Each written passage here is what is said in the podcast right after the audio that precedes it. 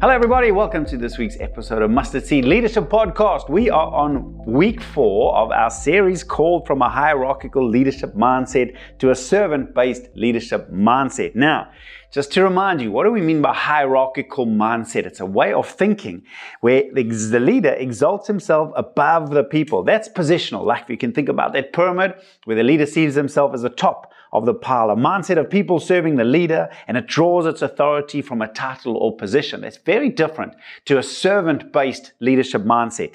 That's uh, where people see that all of us are equal before God. Jesus paid the same price on the cross. Jews, Gentile, male, female, he paid the same price for all of us. It's a position at the front. If you can imagine an arrow going forward, the leadership's in the front, not sitting at the top. It's a mindset of the leader serving the people, and it draws its authority from respect, coming from example, character, and vision, and not from control or domination. So why is it so important? I love this verse in 1 Corinthians chapter 11 verse 1.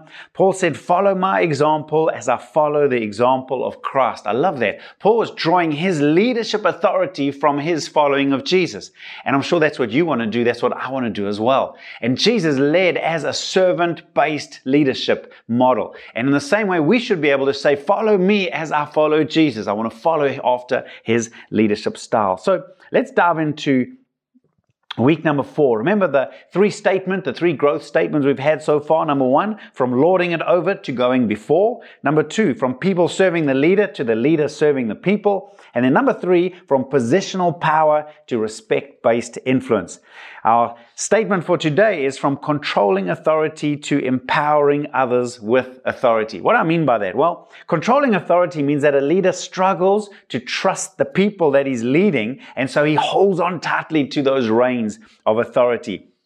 It results in an attempt to delegate tasks and responsibility, but never authority. Telling people what to do, and yes, do that, but you're not giving them the authority to actually get the job done. It leads to a leader micromanaging the people because he doesn't trust them. It uh, means a leader giving people the, this is how I want you to do it, instead of giving them the wow or the what of what needs to be done. It means taking back responsibility when things aren't done exactly the way the leader wants it to be done, or simply not giving the team the freedom to grow and develop. It's a real stifling kind of leadership where the leader is controlling things because he doesn't trust them. And that need to maintain control usually stems from one of three things. Oftentimes it's pride. No one can do this as well as me, and so I don't trust them and release them. Or it's sometimes insecurity. Maybe they'll do it much better than me, and so let me not trust them to do it. I'd rather do it myself. Or thirdly, sometimes it's just fear. I don't trust other people to do it properly. Maybe they'll fail. Maybe I'll look like a failure because of my people. So different from uh, empowering others with authority. That means a leader wants to share responsibility and share authority that he carries to see people develop and grow and the team get more established and promote their growth. This communicates trust in the team. This communicates that you believe in the potential of your team to get the job done. And here the leader emphasizes not just, I want you to do this and this, but rather he'll talk about the wow, what is important and what is the objective, and then leave the details, leave the how up to the team because he believes in their potential and their creativity and their leadership. The overall result is an empowered team of leaders rather than a frustrated team of followers. That's why this is such a critical topic. Now, I want you to notice quickly how well Jesus did this. Here's one example. He's about to send out his team on their first missionary journey to learn to go and minister. They've watched Jesus do it. Now he wants to release them to do it. And in Matthew 10 and verse 1, it says, Jesus called called his 12 disciples to him, gave them authority to drive out impure spirits and to heal every disease and sickness. That's a lot of authority. Just like that, Jesus gives them the authority. They must have felt overwhelmed. They must have felt terrified for the task. And yet Jesus gave them authority, sent them out, and they came back rejoicing when they saw what the power of God was doing in and through them. See then how the disciples did a similar thing later on in Acts chapter 6, verses 3 and 4. The church was growing. The apostles called the church together and they said, Brothers and sisters, choose seven men from among you who are known to be full of the Spirit and wisdom. We will turn this responsibility over to them and will give our attention to prayer and the ministry of the word. I love that. They handed over that responsibility. They prayed for them, giving them authority, and that released this team. And some of those team members went on to do amazing things, preaching in cities, seeing signs and wonders just by trusting them, releasing an authority. They saw the power of that team grow. That's what they did, and as a result, the church continued to grow rapidly. So, a hierarchical leadership mindset is about control. A servant based leadership mindset is about growth. Craig Groeschel, who leads uh, Life Church in uh, the United States, he said, You can have control or you can have growth, but you can't have both. And as leaders, we have to decide are you going to be a hierarchical based leader who's trying to control people, or are you a servant based leader, type of leader who wants to promote growth? So let me leave you with a, a quick testimony and then a couple of questions to ponder. A lady came to me years back in the life of the church and she said, Oh, Pastor, can't we host a, an orphan party for some of the orphan kids in a nearby uh, sort of village from where we are as a church? And I have to be honest at the time, I'd done many of those orphan parties before and, well, they're not my favorite thing. A Saturday morning spent with a hundred screaming kids full of sugar and trying to tell them a story is not really my ideal Saturday morning.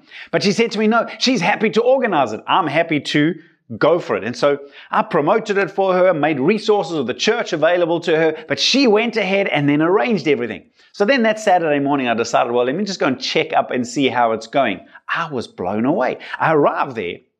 The kids are running around, their faces are painted, they're full of cake, everyone's smiling. But what amazed me most was the number of volunteers. And all the volunteers were happy. And I'm thinking, I never got so many volunteers. I never got so many people involved. But it taught me a powerful lesson.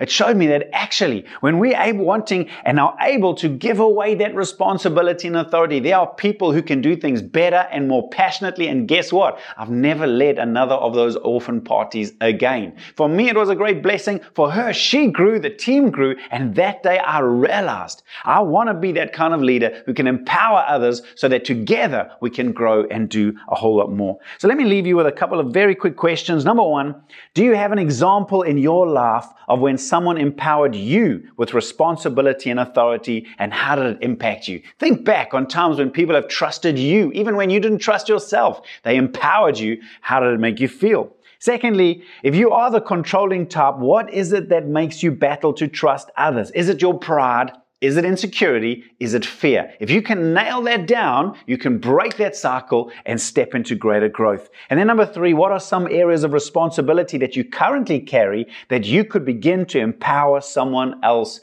to do? Are there some jobs, some tasks, some responsibilities you're holding on so tightly to that actually you could release and empower others? So from controlling authority to empowering others with authority, hierarchical leaders want to keep people under control, servant-based leaders want want to see people grow. Are you willing to open your leadership hands and release people into their growth and potential? Hope that helps. Can't wait to see you again next week. May the Lord bless you and bye for now. Thank you for listening to this week's episode. Remember, if you'd like the notes that come along with this episode or any one of our past episodes, you can visit outlookchurch.co.za forward slash mustard seed leadership, where you can see all our past episodes, all the resources and notes that go along with this. Until next time, keep growing.